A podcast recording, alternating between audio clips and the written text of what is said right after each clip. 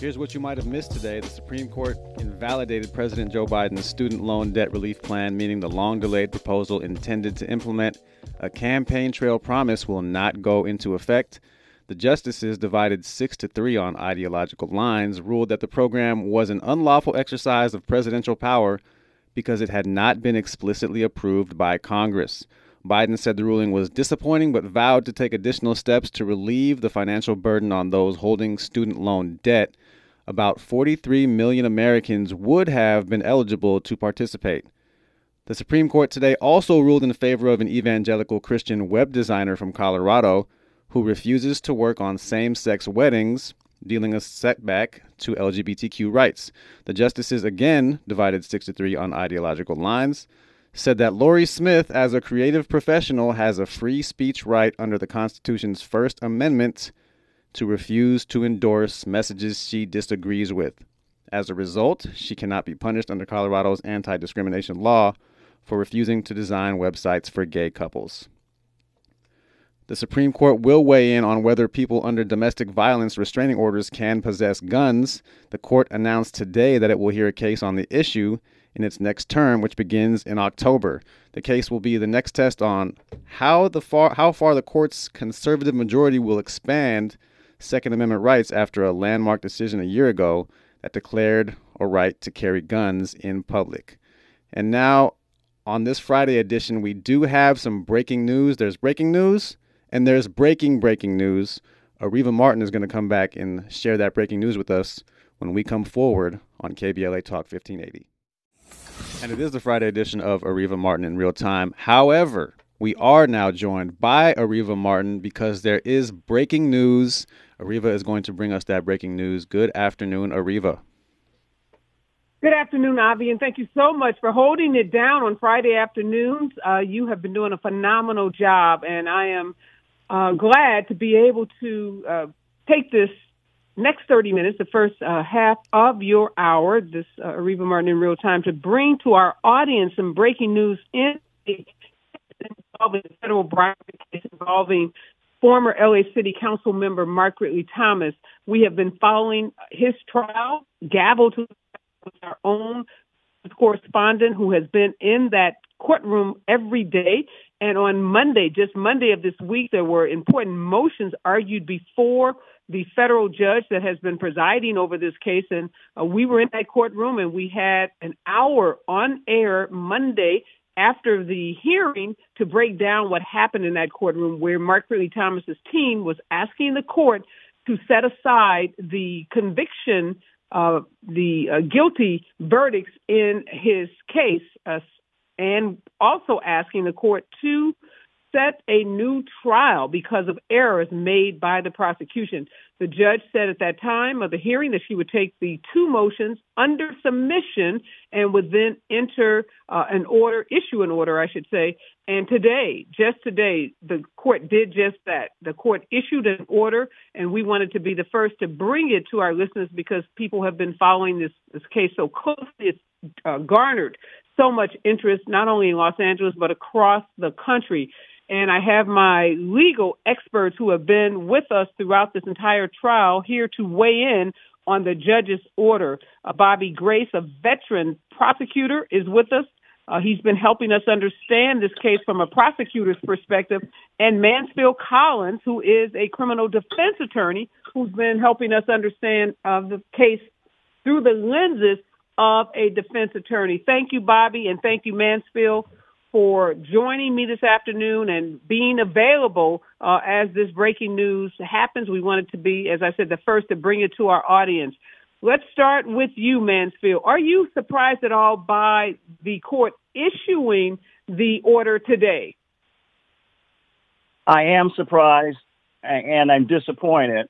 The order appears to be very thin in terms of, of identifying pieces of, of evidence that really are very thin and transparent uh, as a support for her, the judge in this case denying the motion for judgment of acquittal, and in the same vein denying the motion for new trial. I am disappointed. Yes, and, that is, I'm, I'm glad you pointed that out, uh, Mansfield. exactly what happened in this case. The judge issued an order, two denials, denying both the uh, Rule 29 and Rule 33 motions. That's the motion for judgment of acquittal and motion for new trial. In both instances, the judge denied uh, Mark Ridley Thomas's legal team's request. Bobby, let me ask you something about the order. I, I had an opportunity to read the order, and throughout the order, the judge made repeated references to viewing and weighing the evidence in favor of the prosecution. Help us understand how on these motions that is the appropriate standard for a judge to use. Um, so good afternoon, Areva. Um, yes, so uh, for the listeners to, to kind of pick up on this, once there's been a conviction, then there is, in the law, there's a presumption that the jury verdict should stand uh, absent, you know, significant factors or evidence to the contrary. And so that's something that is uh, present uh, in both local um, uh, local uh, cases and federal cases. There's just this presumption that once somebody's been convicted, and it, it takes a pretty high bar, as we've been talking about, in order to um, overturn a jury verdict and, and the evidence, which is uh, what you pointed out that is uh, that the judge um, referred to in her orders, um, that the evidentiary uh, level uh, that you have to overcome is high. It, to try to put it in um, in layperson's terms. So Mansfield, this is a 17-page ruling. Uh, this is U.S. District Judge Dale Fisher, and in this ruling, she rejects the arguments by Ridley Thomas's lawyers that the jury's verdict against him on the charges of conspiracy, bribery, and honest service mail and wire fraud were based on insufficient evidence, improper statements by the prosecutors, or other claim legal defects. That's uh, the judge's summation of why she is rejecting uh, Ridley Thomas's team's uh, efforts and the motions that they filed. Uh, break down for us some of the, the things that the judge pointed to to support her ruling. Well, that's that's what is disappointing in the um, in her order. Um, for example, in the order denying the motion for acquittal, um, she references um, that there was evidence, substantial evidence, uh, of some sort of conspiracy and a, a bribe and uh, and an agreement with between Mark Ridley Thomas and the dean of the social uh, School of Social Work. But in reaching that agreement, reaching that evidence, uh, she cited things like, well, there was evidence of a side deal. Well, but there was no testimony about what a side deal was. In fact, the dean of the School of Social Work never even testified in the trial, and there was evidence that um, that there there was no vote on any contract that may have been of some benefit one way or another. The telehealth contract is again a reference to um, that there was a vote made by Mark Ridley Thomas, but the defense has indicated that that was a consent item, and consent items for the LA Board of Supervisors at the time included a bundle of a lot of things at the start of the meeting that were just simply agreed to.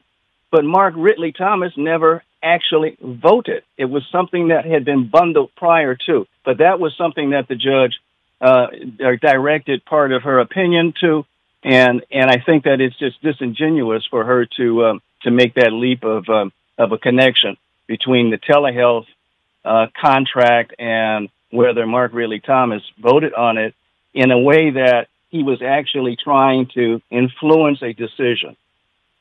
And there are other parts of this order that also find I, I find that she's stretching to find the evidence to support a crime.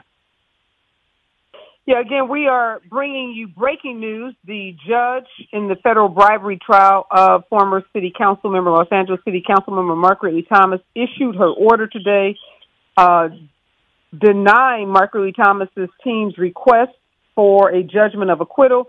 and for a new trial and essentially upholding the guilty verdict uh, that was reached in this case a couple of weeks ago. And that let's go back to that consent uh, vote because Mansfield, that is one of the areas where I think there is some confusion. And Bobby, in the ruling, what the judge says, it is not the, it wasn't the burden for the prosecutor to provide evidence about what a consent calendar vote means and the process by which that is uh, handled at the County of Los Angeles because Mark Ridley Thomas's team argues that the government failed to put on sufficient evidence about what a consent vote means and how it was actually executed in this case. And the the court rejected that, saying that wasn't the government's burden. That seemed odd to me. It seemed like exactly that would have exactly been the burden for the prosecutors. You're exactly right, Areva. Usually, uh, well, not usually, almost everything in the law in criminal places the burden on the prosecution. So this is a little bit of a twist uh, in the way that the judge phrased phrased it. Now, I think kind of what the judge was saying, um, almost offhandedly, that um, basically everybody knows what a vote is, and the prosecution didn't have to explain to a jury like what is a vote. That vote is like a common knowledge thing, and here it was clear, according to the judge, um, that it, it, had been explained to the jury um, what the actual original vote was on the telehealth uh, contract, and that um, the prosecution didn't have to delve into it further. That's going to be a big uh, point of contention on appeal. Yeah, I was going to get to that, Mansfield. You and I talked a lot about the appellate process and perhaps Mark Ridley Thomas faring better at the appellate court than, you know, asking this judge, Judge Fisher, to reverse herself. Uh, in her opinion, though, the judge makes mention of some of those appellate decisions, McDonald in particular, uh, and uses them in a way that supports her determination of denying the judgment of acquittal and the request for a new trial. What are you thinking about on appeal? This case is certain, the judge's order and the conviction are certainly to be appealed by Mark Ridley Thomas. How are you feeling about the chances uh, on appeal in light of this order? I think the chances on appeal are great, um, and and the appeal process should not be um, uh, should not be confused with the the motions, the post trial motions. In this case, motion for judgment and motion for new trial. The burden is not very high for a judge to um, to preserve the the judgment of the jury uh, in a criminal case. Uh, as long as they don't find, as Bobby Grace has said, substantial evidence of misconduct or fraud or something like that. Um, but going back just for one moment, Areva, if I can, to this consent vote uh, mechanism, because I think it's very important. Because if it is as we think it is, where it included a bunch of issues or a bunch of matters that were being voted on, how is anyone to say, even if Mark Ridley had voted, how is anyone to say that he's voting on three of the five or six matters that were bundled together in the consent item? I, I think this case on appeal there's a very strong case for overturning this this judgment in this case. Yeah, that consent, the, the statement by the judge about the burden not being on the prosecutor, who absolutely should have the burden, I think is troubling and hopefully will be a big point uh, highlighted in the appeal. Bobby, help us understand what happens next. Now we're past post trial motions. Sentencing uh, is set for August. What will happen between now and that August date? So both sides will have the opportunity to present uh, sentencing um, motions. Um, the prosecution will um, go through and go through the law and then give the ju- the judge what they think, um, based upon what the convictions were, what Mark Ridley Thomas should be sentenced to in in terms of length of sentence. Uh, at the same time, the defense will be presenting mitigating uh, evidence. Um, so they'll be gathering statements from uh, family, friends, supporters, uh, and longtime collaborators of Mark Ridley Thomas to be presented to the judge in order to get the judge to uh, go as light as possible in terms of the sentencing, and uh, there may be a fight, as kind of Mansfield has pre, um, previewed for us in earlier discussions. There may be a fight as to whether or not Mark Ridley Thomas will get to stay out of custody pending the appeal on the case, which I think your audience will be keenly interested in there's a big word called allocution, uh, Mansfield, that is going to become an issue when we get to that sentencing hearing. Tell us what that is and how it's going to work in this case. Uh, I, I don't think that the allocution factor will um, will surface in this case because the allocution sort of uh, indicates that um, there's some degree of responsibility that, that that a defendant is is stating or making to the court, and and I don't think that uh, that it would be appropriate for uh, Mark Ridley Thomas. I'm not his attorney, but I don't think his attorneys will have him um, involve himself with any uh, allocution process. They want to preserve all the rights that they have to this to appealing this uh, unfair uh, judgment and getting it reversed.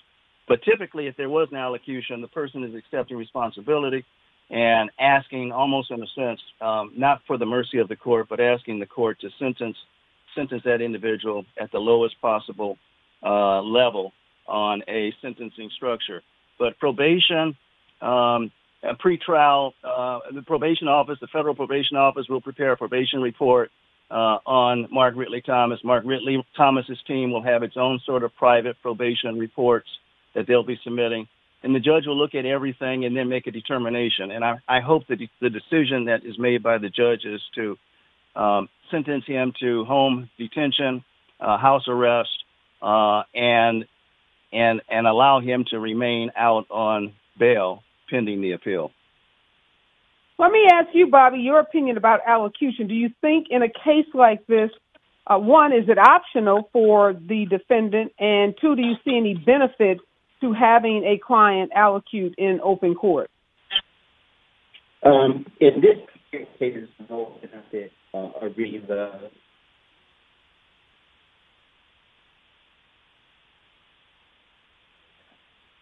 so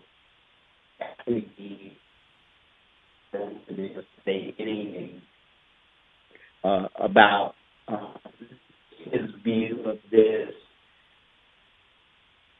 expressing remorse, which is usually what happens out taking responsibility, offering more than somebody pleading guilty, uh, or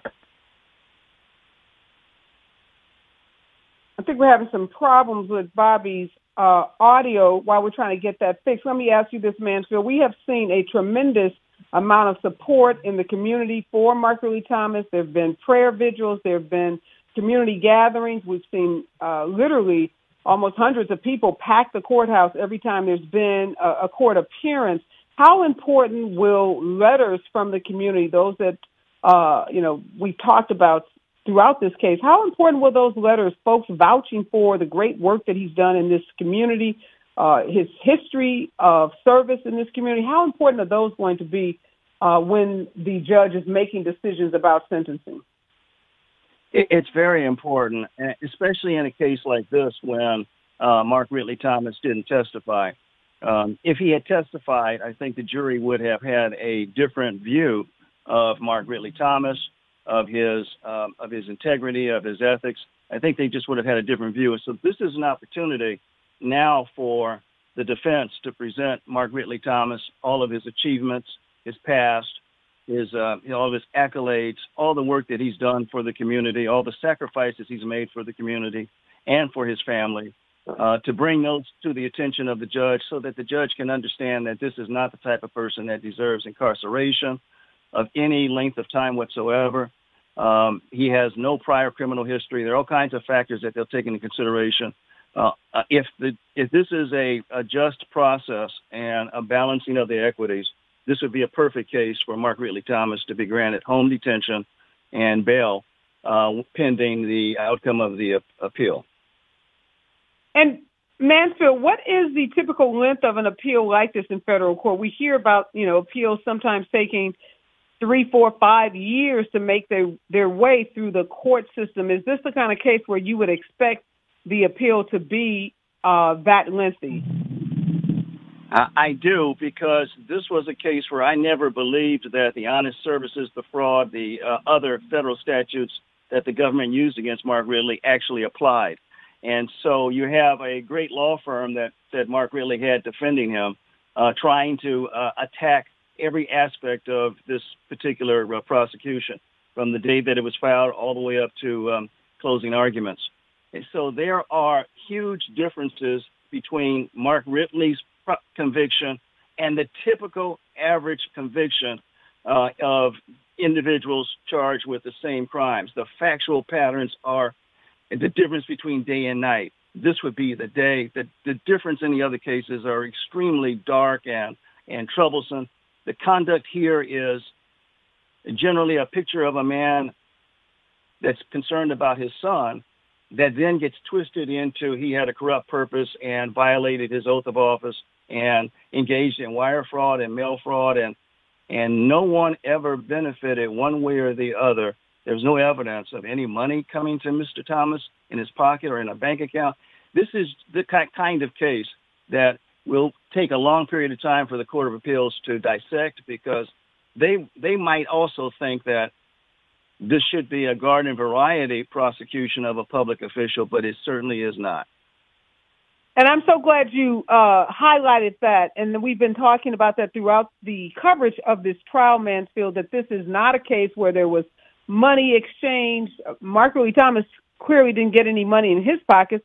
Uh, no trips to Vegas, no private jets, no casino chips, none of the things that you typically hear about in these uh, bribery and corruption cases involving uh, elected officials. It's really mind boggling to so many of us in the community as to how this case ever, ever uh, was prosecuted, and then definitely how uh, it didn't end in not guilty verdicts on all 19 counts. Uh, but we are where we are, and you know, throughout this process, we've been trying to provide everyone with updated and accurate uh, analysis, legal analysis, so that they would have a good understanding of it. Before I let you go, Bobby, real quickly, what's your estimate about what the sentencing might be in terms of months? Yeah, we we've been talking about that, Areva, and I think um, it's going to be on the lower level. Uh, I agree with Mansfield that there's a strong argument for home um, detention, but um, it definitely would not be years and years. It, it would be, you know, somewhere in the period of like two years max, uh, and uh, probably less than that if I had to to bet on it. Well, you know, we're going to hope that uh, Mansfield is right, and we're looking at home detention because this is a case that, again, the, the issue of justice uh, can't seem to square it with this case in particular. Thank you so much, Mansfield Collins. Thank you so much, Bobby Grace. Always a pleasure to get your insights. We're going to continue to follow this case. And when we come forward, more with Avi Bernard on Areva Martin in real time right here on KBLA Talk 1580. And it is the Friday edition of Areva Martin in real time. I'm Avi Bernard with you every Friday from 4 to 6. Always such a pleasure to be joined by some of my favorite contributors Dr. Shaun Fletcher who is a professor at San Jose State University, and Danny Griffin, entrepreneur, educator, motivational speaker. Gentlemen, I want to start with the Supreme Court. I guess we're going to be talking almost exclusively about the Supreme Court because they've been doing so much. None of it has been good. Firstly, mm-hmm. they this wedding cake thing. The Supreme Court today ruled in favor of an evangelical Christian web designer from Colorado who refuses to work on same-sex weddings.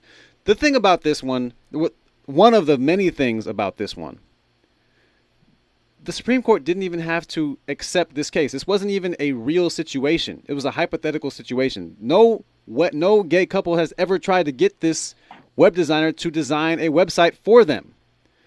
Basically, this was someone who was trying to attack gay people saying, I, I hope I hope nobody ever tries to get me to, to make a gay website because I'm not going to do it. And the Supreme Court, which does not have to accept every case that comes before it, in fact, they don't accept, they don't hear most cases that come before them because they don't have time. But they had time for this one. This web designer was like, "Yeah, yeah, basically uh, I just I want to make sure that in case a gay couple tries to get me to design a website for them, I don't want to have to do it. Supreme Court, you got my back? Supreme Court says, "Oh, we got your back. It's cool. You don't ever have to do that." And my question is, where does this end? I mean, if this web designer had a brick and mortar business, is the gay couple not allowed to walk in there? Uh, maybe we should just have, you know, gays only, straights only benches, water fountains. I'm not comparing the struggle for LGBTQ rights to the struggle for civil rights. I'm just putting into context how ridiculous this is. If you have a business that's open to the public, how are you going to not serve members of the public based on them being a, uh, members of a particular group? This is just one of the things the Supreme Court has done today. Dr. Fletcher, I, I want to get your thoughts. Avi, and, and you know, while I totally understand, you know, why you wouldn't make the equivalency of the civil rights movement, mainly moving forward the efforts of the African American community, by definition, this is a civil rights issue. Mm-hmm. From a social and civil and political standpoint of equity, this absolutely is one. And you're right. Where does it stop? Where does it end? If you're able to ultimately reach the highest court in the land and you're able to hypothetically present a circumstance and scenario whereby now the Supreme Court setting precedent, which they don't seem to understand that's what they're doing right now, under the guise of an artist, of creativity. Now First Amendment free speech is under that. If I walk into Subway to get a, a, a and they call themselves sandwich artists, mm-hmm. can they now decline me? And re- really, seriously, No, it's- can they it's- now it's say true. no? It's I don't true. have to serve you. Absolutely true. Under the guise of artist and artistic freedom, they set a precedent that now absolutely can span way beyond this one case. Where does it end? You're absolutely right. No, I, I, I'm not. I'm not laughing because of the point you made. I'm. I'm laughing just because of. You're, you're absolutely right. That I didn't even think about that. That Subway they do call themselves sandwich artists, and you can theoretically call yourself an artist in anything. Like uh, like Dave Chappelle said in Half Baked, he's a master of the custodial arts. You could say I'm not gonna Exactly. I'm not gonna clean your business if you're if you're a gay person, and so it just it, it's it's and I, I, I do disagree with one thing you said, Dr. Fletcher. I think they know exactly the precedent. Mhm. They're, I think they know exactly the precedent they're setting. I think they're doing it on purpose. I think they took this court, this case, because they don't like gay people and they want to make it known. They want gay people to go back in the closet. They don't want them to to be able to live their lives. They just don't want to see it. They don't want to see gay people out enjoying their lives and, and participating in the spaces they're participating in. Uh, Danny Griffin, your thoughts? Uh, well, first of all, thank you for having me again. Um, good afternoon to Dr. Fletcher Webb there in the Yay area. Um, my thing Likewise. is, uh, historically, marginalized communities have to stick together. Okay, regardless of our ideologies, religious beliefs, personal beliefs, because at the end of the day, we're all being effective collectively. Um, this case is opening up the door for public businesses to discriminate against historically marginalized communities. Um, and that's not good. That's not good for African Americans. That's not good for any other type of uh, marginalized group.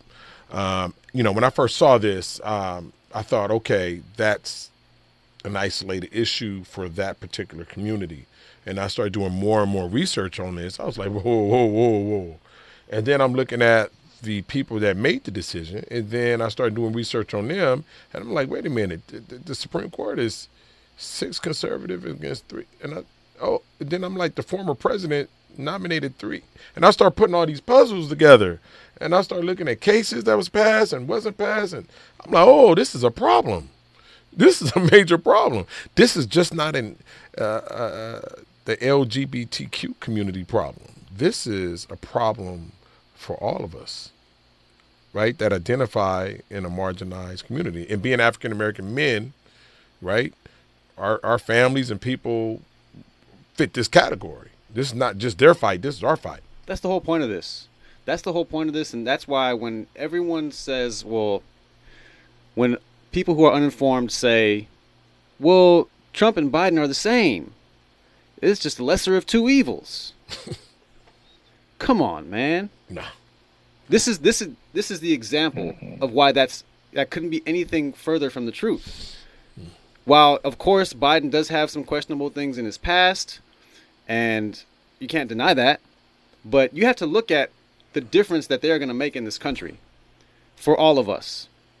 And it didn't just happen in this case. It's as you said, Danny. It's been happening in many cases, and not only that's not the only even the only case this week. They're on a roll. So they they are they are intentionally trying to roll back the clock and trying to roll back rights. They, they are trying to roll back diversity because they don't want things to continue progressing the way they are. They don't like the thought. Even Clarence Thomas probably doesn't like the thought of things being less white. And that's where we're headed. And so they see that and they're like, hold up, hold up, hold up. We want things to be more white. We want things to be more straight. We want things to be more just normal, boilerplate, white bread, milk toast, things that we're used to. And this Supreme Court is a manifestation of conservatives' fear of no longer being in the majority, of white conservatives' fear no longer being in the majority, which is inevitable. And that's why they're trying to repeal the 14th Amendment.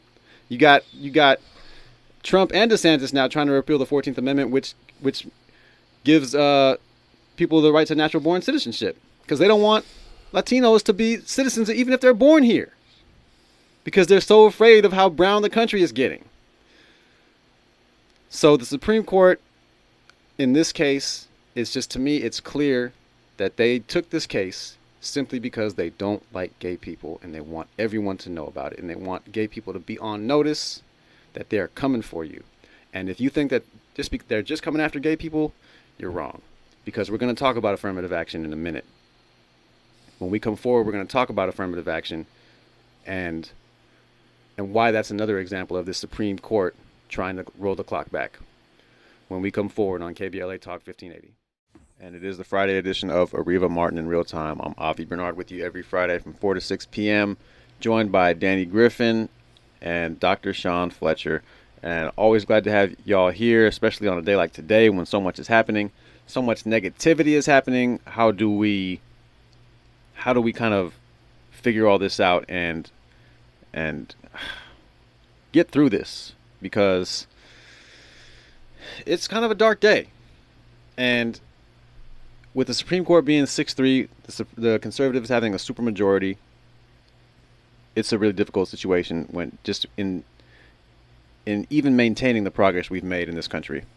So I want to talk about this affirmative action decision.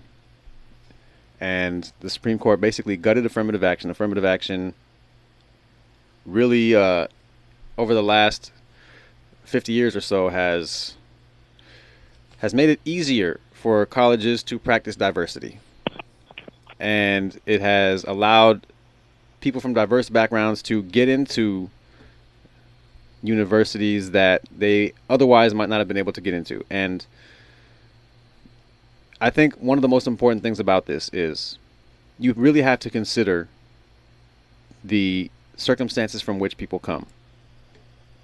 And we all know that African Americans and many times other people of color are uh, facing a lot more obstacles. And even even showing up to class, showing up to class at all is difficult when you have when you are when you are uh, dealing with economic anxiety, food insecurity, you know things like that that a lot of us are dealing with in, in the inner city.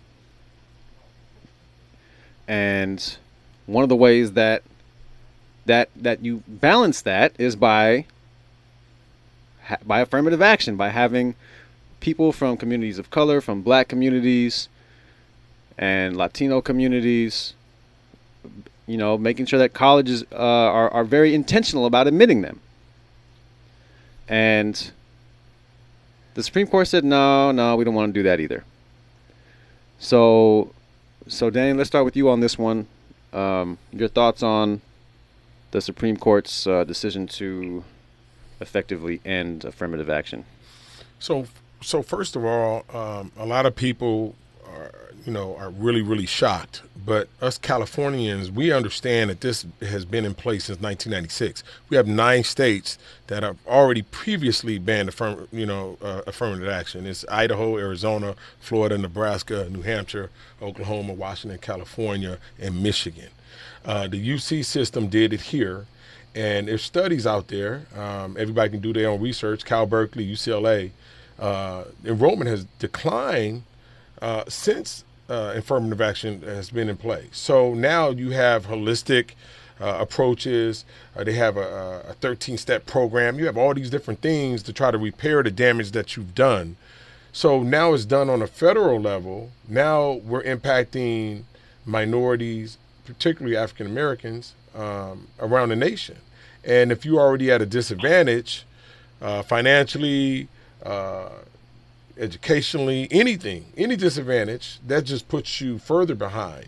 And a lot of people think affirmative action was put into play not to allow unqualified blacks in, but it was actual opposite. It was to prevent blacks from being admitted into schools and uh, in the workplace and other places. It wasn't letting unqualified people in. It was just to prevent them, period. And now you have a legal right to prevent us from getting in. This is a tragic day and it's going to set us back. And it's two things is going to happen out of this. We're either enrollment is going to go up at HBCUs. Uh, you're going to see our community colleges enrollment up. You're going to see trade schools go up. Uh, you're going to see a lot of people just not attend college period and that's what they want. We always need to colleges it's not about money or education. It's about discipline it's about structure it's about generational uh, uh, something that your family has done throughout uh, history. It, it, i think it's just a dark day for minorities in general particularly african americans let's uh, go to jw from south central uh, los angeles. Jw what's on your mind? Hey how you doing my brother? Doing well my brother. What's on your mind well, yeah, I, I'm I'm grieving because uh, first of all, Mark Ridley Thomas and judgment. Mm-hmm. I caught some of that information at the tail end. I'm curious. He don't have no type of legal uh, recourse or re- any process he can go through legally. First of all, that's my first comment. Okay. Well, uh, I'm not a legal expert. Uh, I believe uh, you, you, know it would have been better to call when Areva and them were on, but I believe she can still appeal. Um, I believe he can still appeal it, but um, his his um, request for an acquittal and request for uh, a retrial has been denied. Yeah, okay. Now I would like to move on to the next subject. In terms of the Supreme Court, what grieves me as well, uh, a lot of us overlook when uh, Trump he had uh, put 200 and I believe about 270 uh, judges from the Supreme Court on down uh, into office, as well as the major uh, Supreme Court uh, judges uh, at this point that sits on a bit bench. Mm-hmm. Now they already had their plan and plot done in the past, and they already brought it to fruition because of Clarence Thomas. Because we already watched that uh, documentary about how he was already, you know, twisted like a lottery in his uh, mindset, and that's his motivation for doing what he did with abortion as well as, uh, um, you know, um, being able to um, get into college and have um, some type of uh, recourse in terms of uh, equal rights and inclusion in general, because they've been trying to exclude us from day one. All right, yeah, I hear you. J- I hear you, JW. We're gonna we're running out of time here, so we're gonna have to to cut uh, to cut it off there. But um, but thank you so much for the call. I hear you. Um, Trump does have a third of the court that he appointed. And uh, before we get to Dr. Fletcher's comments, I wanna I wanna get his comments inside of our segment that we do every week uh, entitled "What in the White Privilege."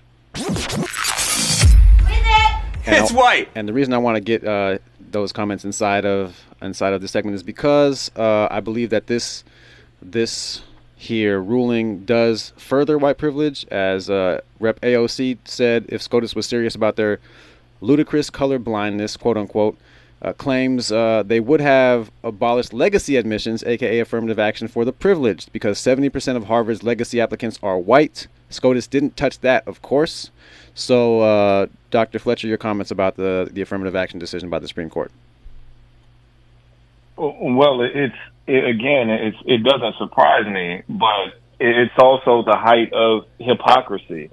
And the caller hit the nail on the head in terms of uh, this is the fulfillment of the original plan when you pack the courts. They fully uh, Trump fully understood that having a conservative leaning court was actually going to support conservative leaning policies at the highest of levels. So absolutely, this was this was strategic, um, but the abhorrence and the flat out uh, blatancy in terms of not even trying to hide what the agendas are are getting more and more absurd.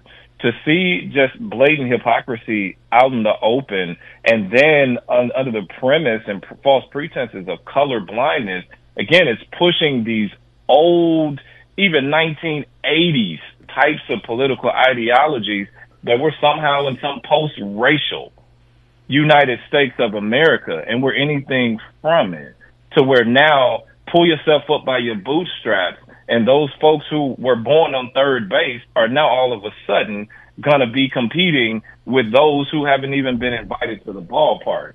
And these historically marginalized and disenfranchised communities of color are the ones who were never invited to the ballpark to begin with. So now you're saying we got to compete with those legacies, those individuals that the Supreme Court did not touch, to then say now you need to go forward and have this productive future, or else we're going to penalize you in some other fronts as well if you don't show you can pull yourself up by your bootstrap. It is a systematic dismantling of a system that was designed to remotely level the playing field. And while affirmative action was never perfect, mm-hmm. it was at least putting communities in a position to compete.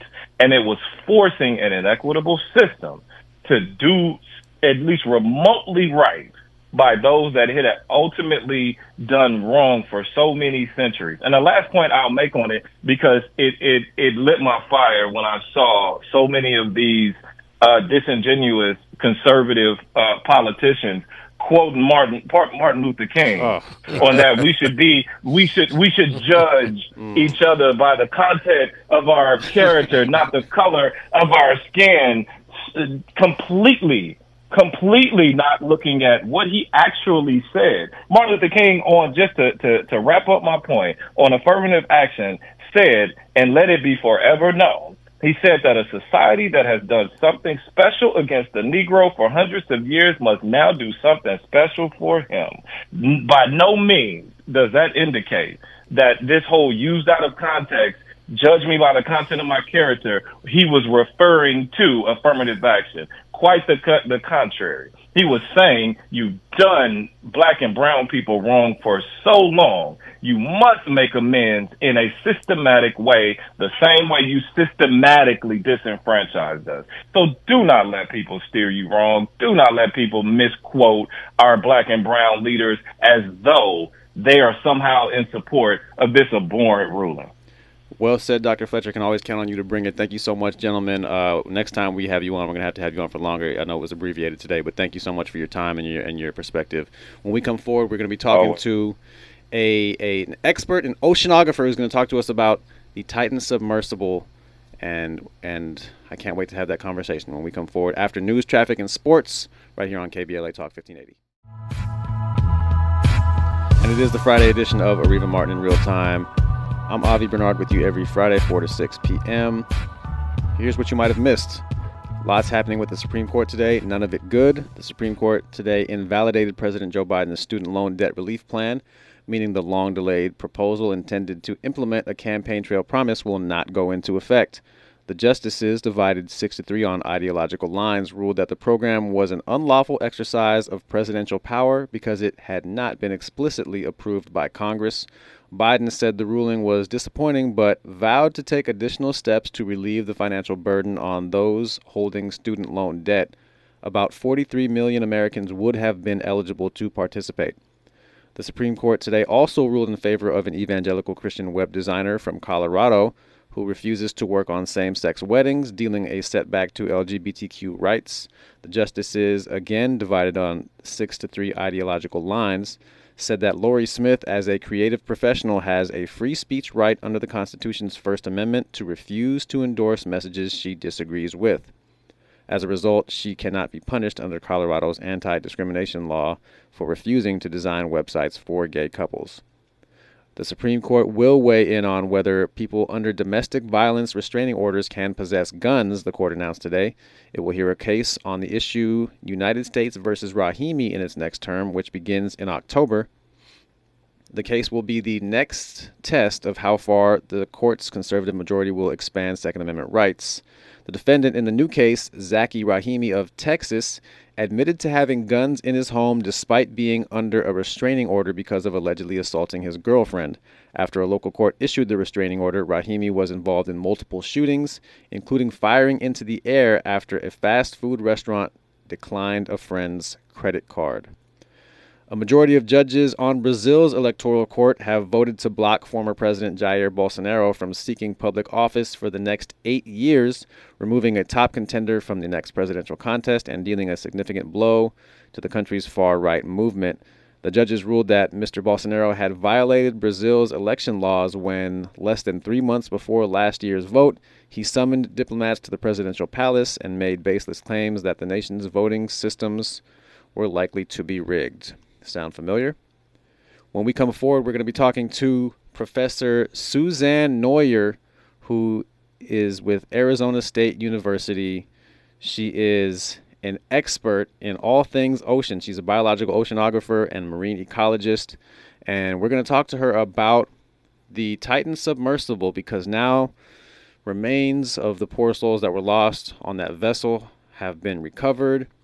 And this story has has been evolving, and I just want to get a, a better picture for all of us about what it what it was like down there, what it is like down there, and just the general dangers of going that deep into the ocean. I'm very excited to talk to Professor Neuer when we come forward on KBLA Talk 1580. And we're joined now by Dr. Susanne Neuer, biological oceanographer and marine ecologist with Arizona State University. Dr. Neuer, thanks so much for being here today. Uh, hi, thanks for having me. It's such a pleasure. Yeah, uh, I, I just really wanted to speak to you because this this Titan submersible tragedy has has really just been really sad and and also uh, very mysterious. And I just wanted to kind of kind of get your overall take. Firstly, uh, what what you first thought when you heard about what happened with the or when you heard about the Titan submersible going missing. Oh yeah, I I obviously uh, was glued to the news as as many people were, um, and um, you know, knowing the conditions of the deep sea and the extreme depths where the Titanic lies, you know, th- there was obviously immediately a suspicion that the vessel might have failed and that the um, that all five passengers uh, would have perished. Um, then there was obviously some time when people reported that um, banging noises were heard, so there mm-hmm. was some hope that they may still be alive. But then at the end, uh, when the wreckage was found, it became clear that um, they, they were they perished fairly quickly after the descent. And so you talked about the conditions down there. Can you talk about the conditions down there? What what is it about the deep sea that is so dangerous? Yeah, so the the pressure is enormous. Uh, the pressure down there is is caused by that that water column on top. So it's really it's called the hydrostatic pressure, and it increases continuously as you know as one uh, sinks down into the ocean. So think of it as a as a thick blanket. So the more blankets you put on top of you, mm-hmm. the more you feel that pressure on top, and that's really with the water.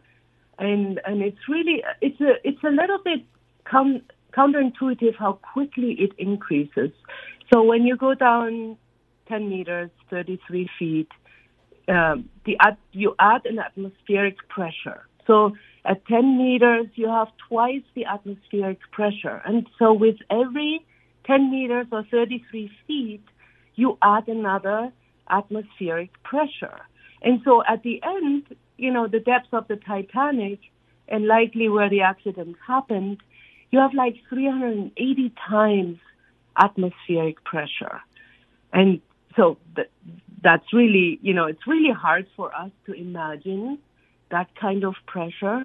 Um, and what is really what caused that danger or any any danger when you have a manned uh, vehicle um, the interior pressure has to be kept at sea level pressure hmm. because of course you have humans in there that need to breathe and so you build this pressure differential between that enormous pressure outside and just one atmosphere pressure inside. So you have all that pressure, that force acting on that capsule that contains the passengers. Okay, so uh, you know, I, I think it's it's it might be difficult for for those of us who aren't as familiar with with you know water pressure and and what that does to the human body, and so you know, we, we hear that there was a, a catastrophic event, a catastrophic implosion, and and so what does that mean? Well, so obviously, um, you know, one can only speculate, um, but you know, with this pressure differential and the hull, you know, likely giving in, the water rushed in very quickly mm. um, and compressed anything inside that itself contained air. You know, and as as you can imagine, the human body contains air in the lungs, in the sinuses of the skull, in the gut. So, you know, the effect on that, you know, that water rushing in, that pressure being uh, released very or increased very rapidly also acted on the human body. So most likely the, the death came very quickly. And, you know, and uh, I don't know what kind of remains have been found. That's obviously still under investigation. But mm-hmm. I don't think, you know, most likely the parts of the body that do not contain air, such as the limbs, you know, that is probably what what is left behind. Hmm. And so you're saying by you said anything that has air inside of it would have been compressed. In other words, crushed, right? And so the in other words, yeah. Okay, so the skull and the torso most likely just because there's air in there, and so that pressure just just compresses it so that so much pressure that it, it happens instantly as soon as the water rushes in.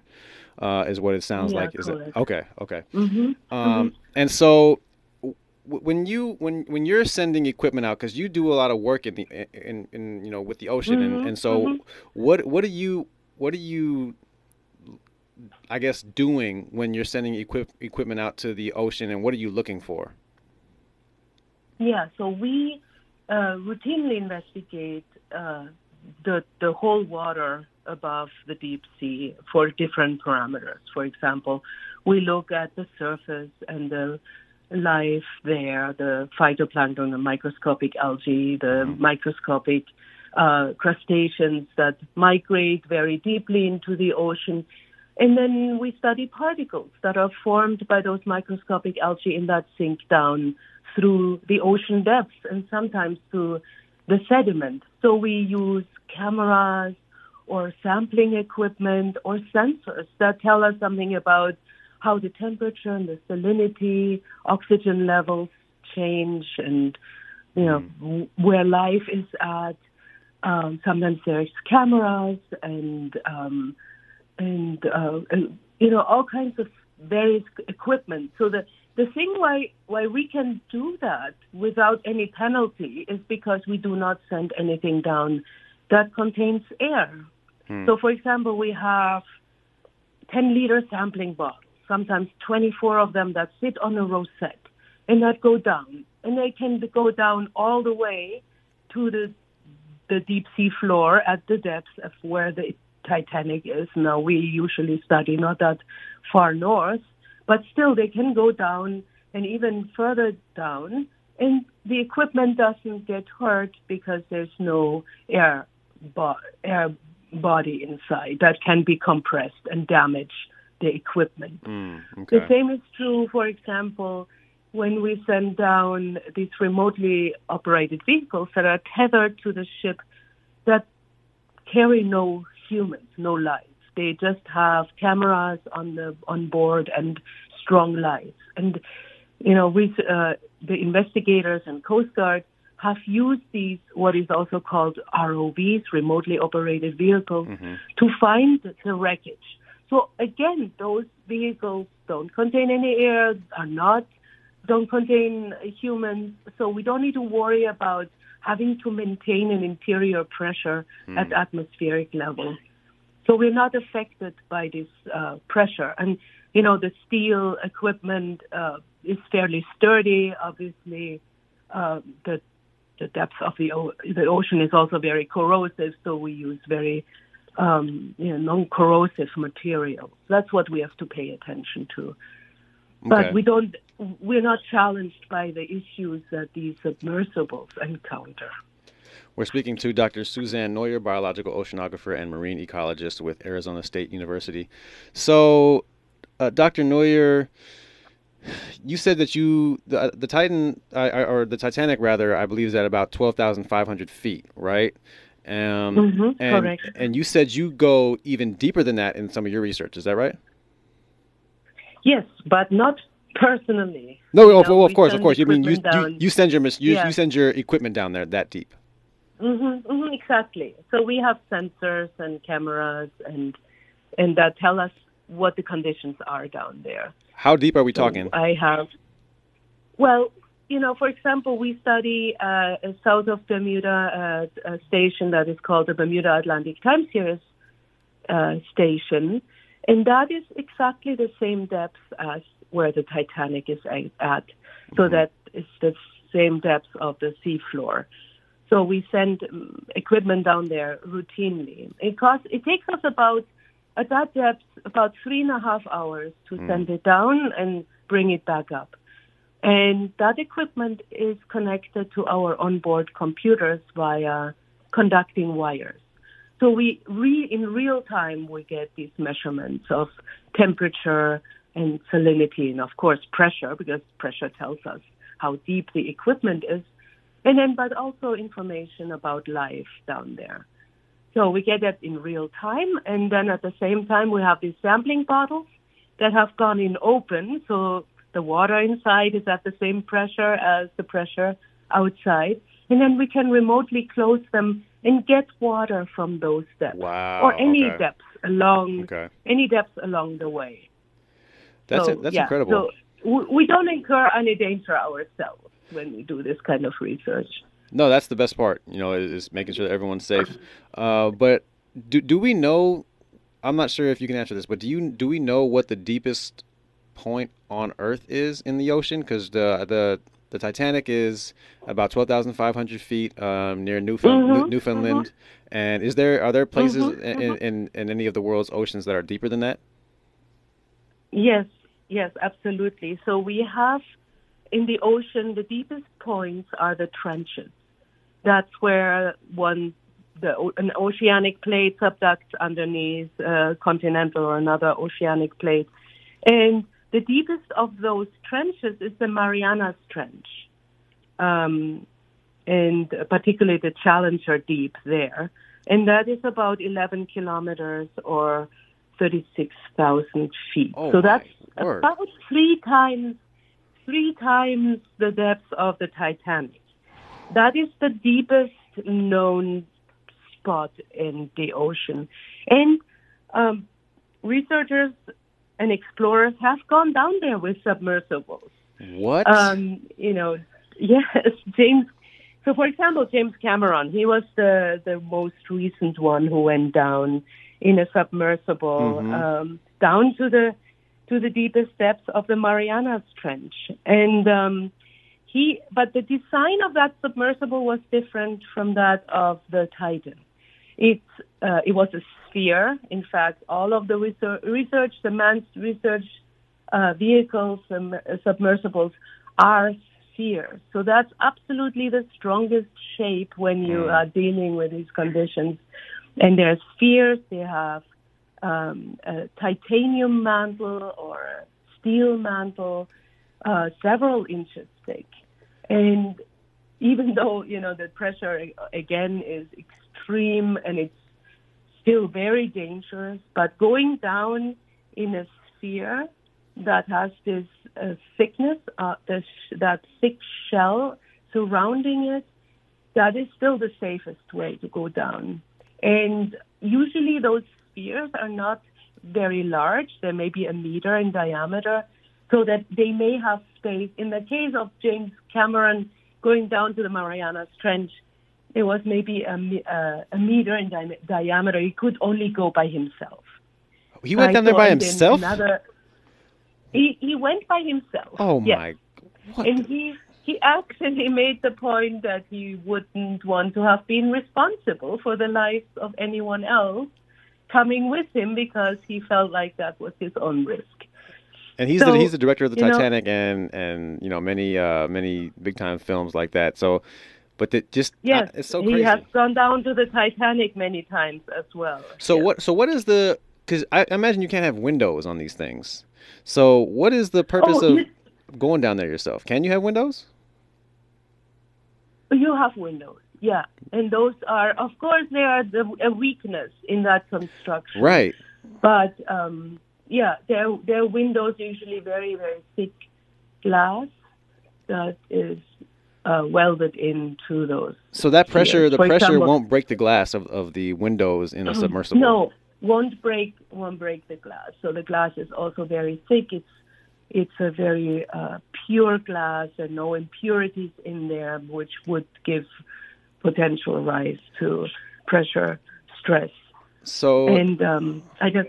Mhm. I'm sorry, sorry to cut you off. Go So ahead. I, I'm just, I just have so many questions coming to my mind so fast. But um, if if James, it, it took like uh, you said, it takes two and a half, three and a half hours to get down to the depths of the Titanic. Would it take? How long would it take to get to the depths of the, the deepest parts of Marianas Trench, thirty-six thousand feet? Well, I would think it's about you know nine ten hours Oh, my God. of of descent. Yes, it takes it takes quite a bit of guts. You know, I I don't think I would be made out, made uh, out of that material to go down there. You know, you descend and and think of it. You're not only entirely alone, but you lose surface light very quickly. So you're in absolute darkness Mm, mm. and you go down there, and probably your fear or, or what you know the Titan experience. There's all kinds of weird sounds as Hmm. as you know the pressure acts on that vessel. Mm. So you're alone. It's dark, and you have you know those cracking sounds, and that's probably also what the Titan experienced before it imploded. It probably may you know the in, passengers probably also heard very. Uh, you know, fear-inducing cracking sounds Oof, uh, before oh my uh, goodness. the impo- implosion happened. I am so good on, on Yeah. all of that. I have no desire to experience any of that. Last question for you. Uh, so you said you you you study a lot about the life down there. What uh, I imagine anything with air can't go down that far. You said so. No whales, no dolphins, probably no fish. Oh. I mean, right? Uh, yeah, so whales. There's actually whales that can deep ve- that, that can dive fairly deeply. So humpback whales are known, right? Whales are known to to dive fairly deep. I think the maximum depth uh, has been maybe 800,000 meters. So they're adapted to you know releasing the pressure. You know, as- and and anyone diving down to even a few meters, uh, even 10 meters, you know, as you dive down, as the pressure uh, acts on your lungs, you're losing the air, Mm. and so it, it's it's more, more, you know, you you're not exposed to the same air pressure as when you breathed in in the surface because you're compacting your chest, your lungs lose the air, and it's it's you know not going to be as dangerous. And those whales are adapted; they fish uh, for for uh, you know submer- uh, cephalopods Mm. Okay. um, uh, cuttlefish that go deep, and and they're adapted to it. Okay. Um, but they don't maintain the air pressure of the surface. You know, they they uh, exhale and their air is saturated, and so they go down, and and there's no danger to them imploding. Dr. So, you know, Susanne their evolution has made sure of that. Dr. Susanne Neuer, you have you have really enlightened me and all all of us. Thank you so much. How can we keep up with you? Is there a, a social media handle? Yes, um, so we have a new School of Ocean Futures uh, at ASU, and you can read about myself, our faculty. It's oceans.asu.edu. Thank you so much, Dr. Neuer, for your time and your expertise. Really appreciate you. Thank you for having me. Take such, care. Such a pleasure. Bye. You too. And when we come forward, we're going to be talking to uh, a mayor who has has been a part of a really crucial initiative towards ending gun violence. We're going to be talking to Shawyn Patterson Howard, who is the mayor of Mount Vernon, New York, and also the president of the African American Mayors Association when we come forward on KBLA Talk 1580. And it is the Friday edition of Areva Martin in Real Time. Very pleased to be joined now by Shawyn Patterson Howard, who is the mayor of Mount Vernon, New York, and president of the African American Mayors Association. Mayor Patterson Howard, thank you for being here. Thank you. Thank you for having me on tonight. How are you? I'm doing very well, and I'm I'm very uh, grateful that you are taking the time. I know you're very busy, so I want to talk to you about this nationwide initiative that that you were part of with the African American Mayors Association. Can you tell us about that, please? Yes. So June is National Gun Awareness, um, Gun Violence Awareness Month, and so at AMA we had over 47 member and ally mayors in 37 states um, participate in an initiative, our, our first initiative, um, to spread awareness about gun violence. Um, our participating mayors were asked to light up buildings and landmarks in orange, um, showing solidarity with the cause. In addition, we put forth proclamations declaring June as Gun Violence Awareness Month. Um, we wanted to make it clear that there are leaders in this country um, who really, really care about the well-being of the public, and we're reaffirming our commitment to ensuring that you know we have a safer tomorrow for everyone in our community. Um, as local leaders, we know all too well that uh, gun violence plays a heavy toll on co- our community. And so we wanted to make sure that we were lifting up that message and leading in a time where so many are fighting to expand gun rights.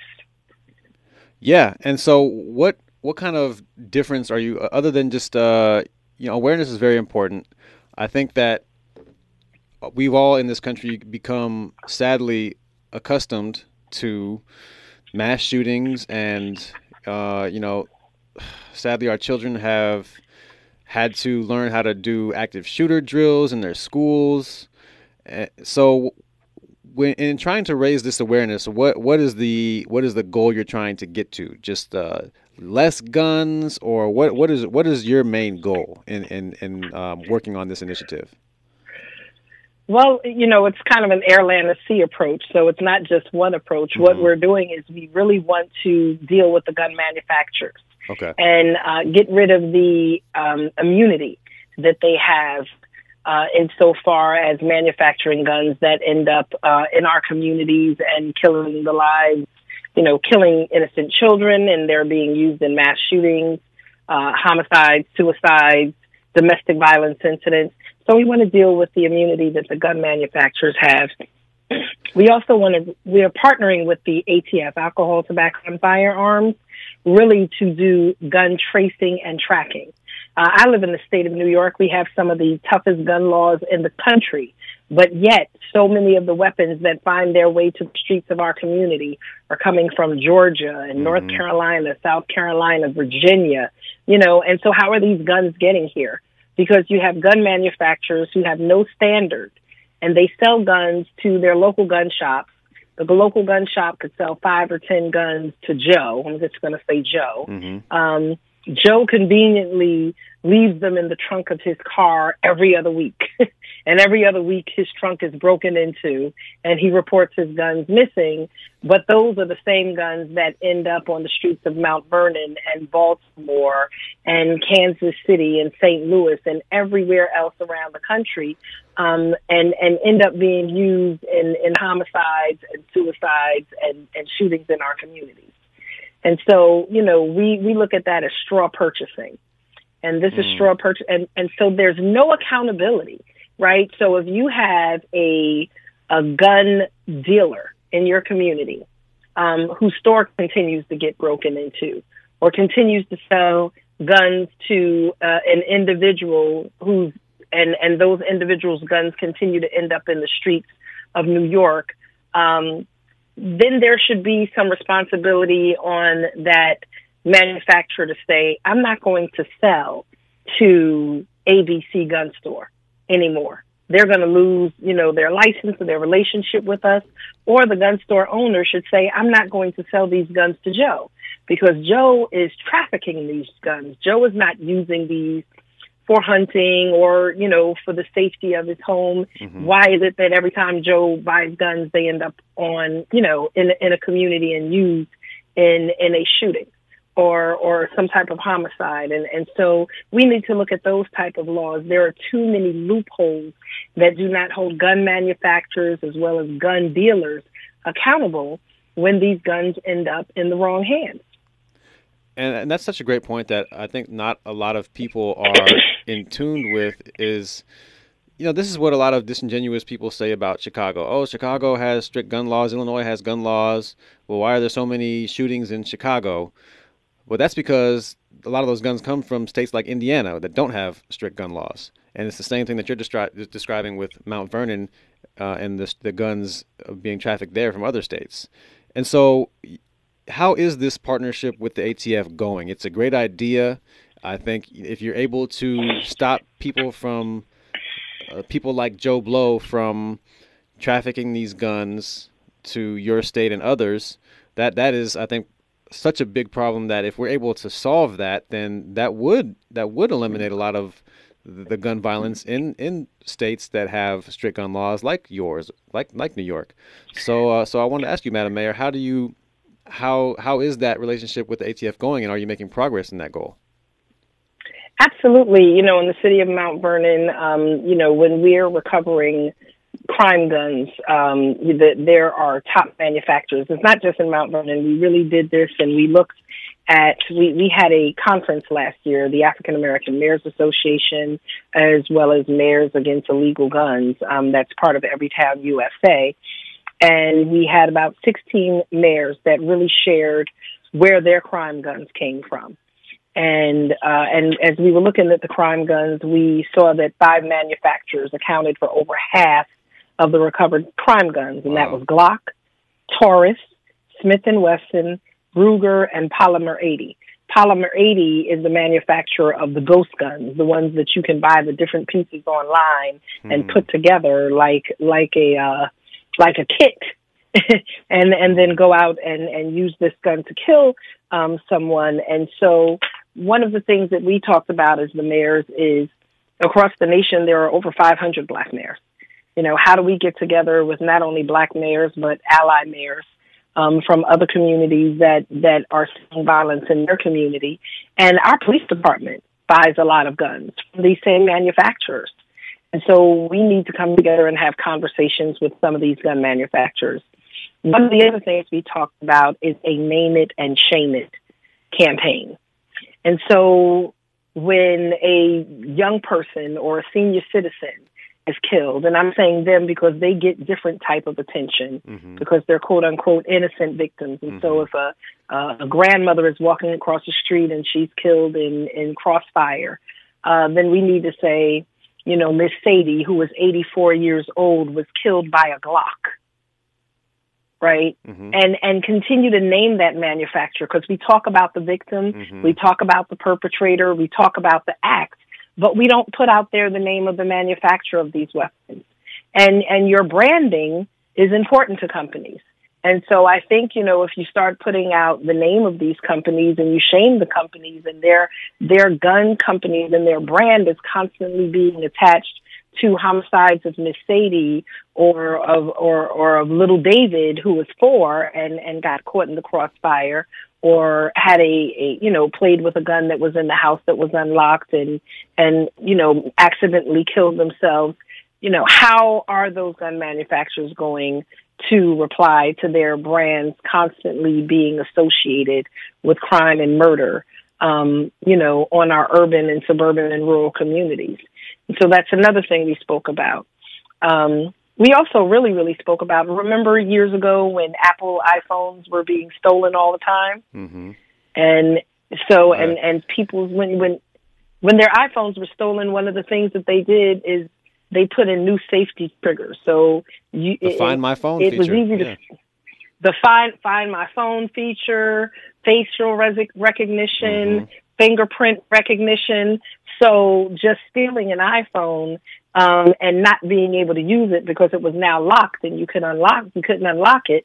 They found technology really quickly because um, people were saying, you know, I, I don't want to buy an Apple phone anymore because everyone's stealing them and and so maybe I'll go and look at a Samsung or something.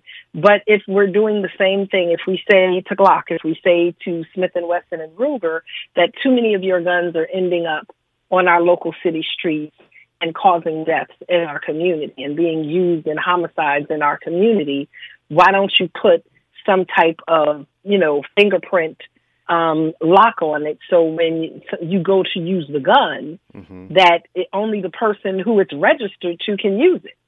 I mean, that's a simple feature. Technology is so great now, and gun manufacturers can pretty much do whatever they wanted to. And if they were interested in making sure that their guns were not used in illegal acts by unregistered users who picked them up on the iron pipeline up and down 95, 85, um, then that's something that they could look at.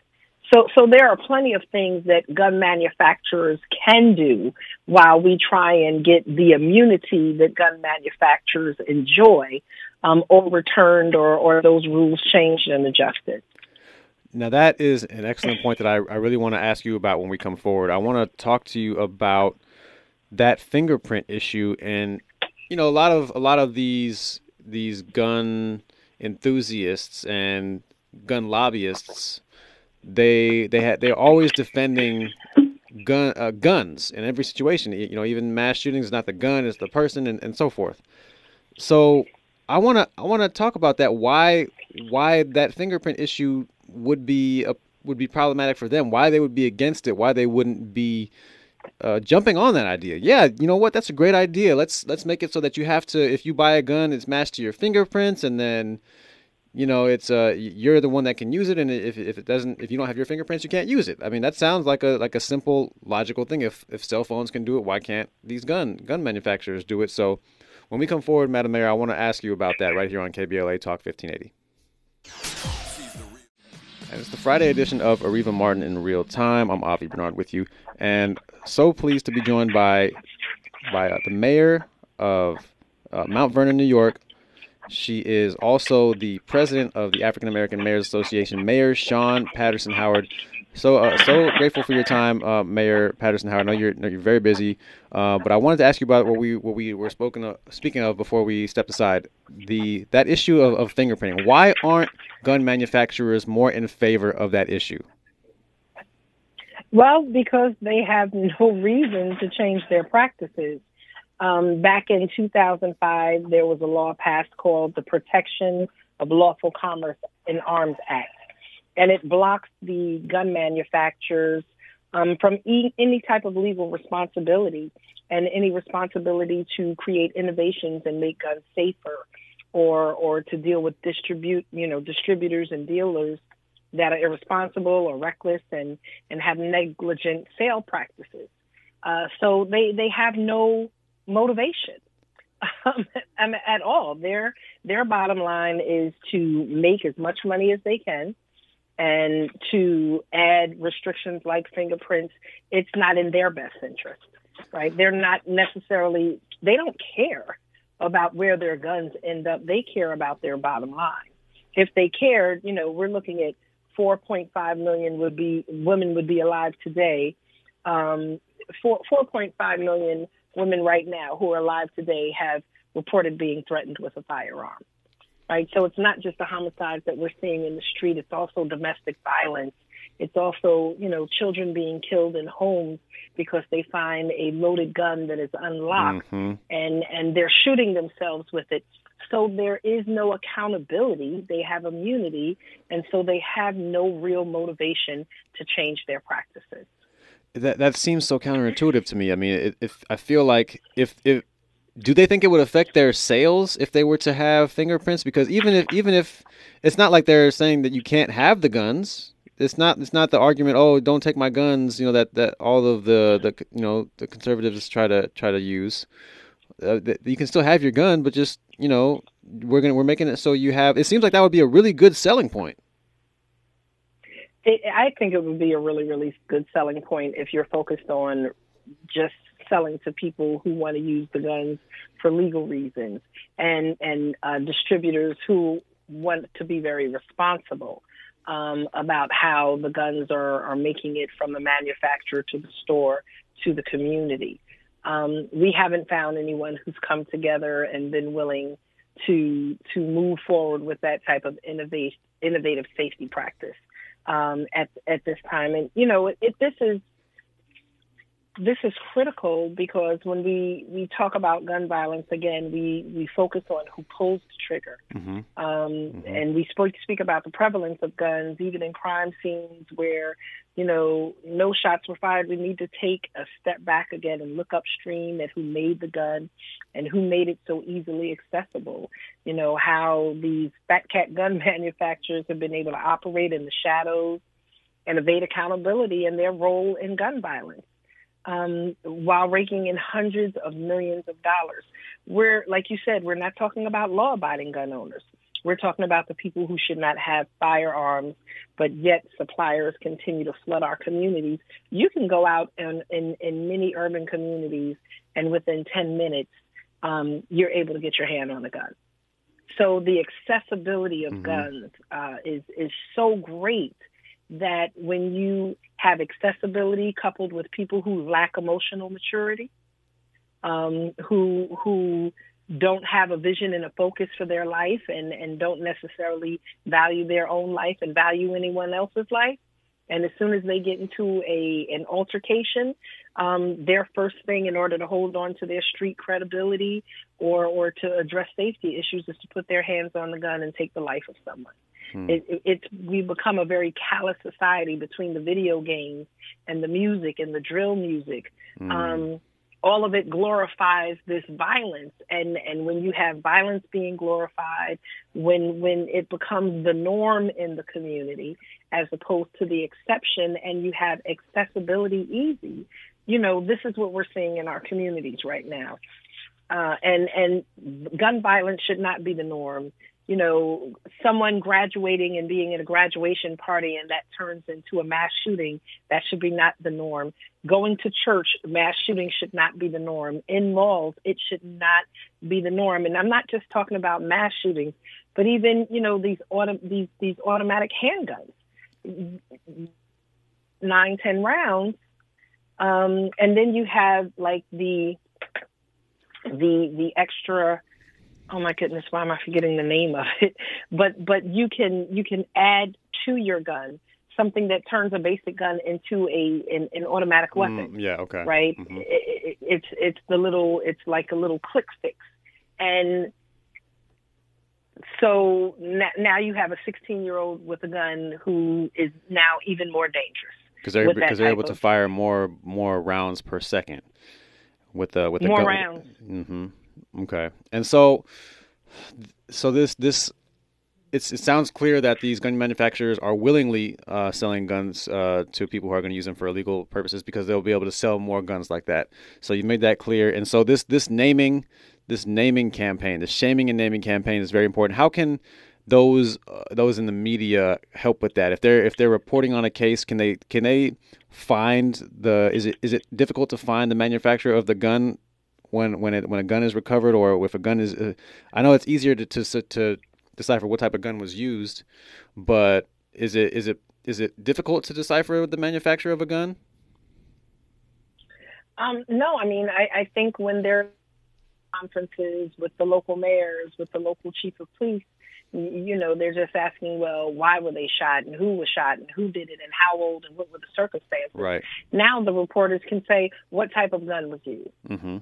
And and where did this gun come from.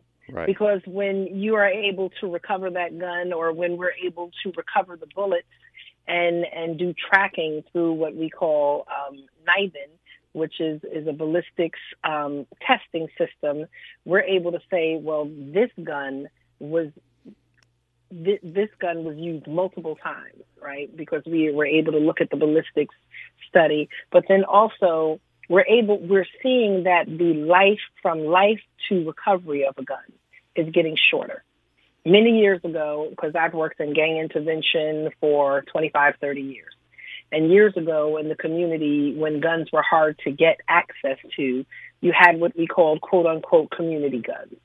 You know, mm-hmm. little posse might have had access to one or two guns. Everyone knew where the gun was hidden in case they had a beef and they needed to access the gun, hmm. right? Mm-hmm. And so oftentimes when you did ballistic studies, you could see that that gun might have, you know, been purchased in Florida five years ago and it might have been used in four or five different incidents before they were able to recover it. Now, when we're recovering guns at gun scenes or, or, you know, in car stops, we're seeing that that gun might have been sold in North Carolina in August Mm. and it's being used in a crime in September. Yeah. And so the guns that we're seeing recovered in, in car stops and, and at crime scenes are new guns. These are not guns that have been floating around in the community for five and six and seven years. They're guns that people were able to get a few weeks ago, and they're out in the community using them quickly for illegal activities, whether it's a shooting or whether it's a stick up. Madam Mayor, The, we're gonna the number of people. We're gonna have to leave it there. I'm so sorry we're out of time, but thank you so much for joining okay. us. Yeah, we're thank you so much for joining us and for the work you're doing, um, Mayor Shawyn Patterson Howard, Mayor of Mount Vernon, New York, and President of the African American Mayors Association. Thank you so much. Keep up the good work.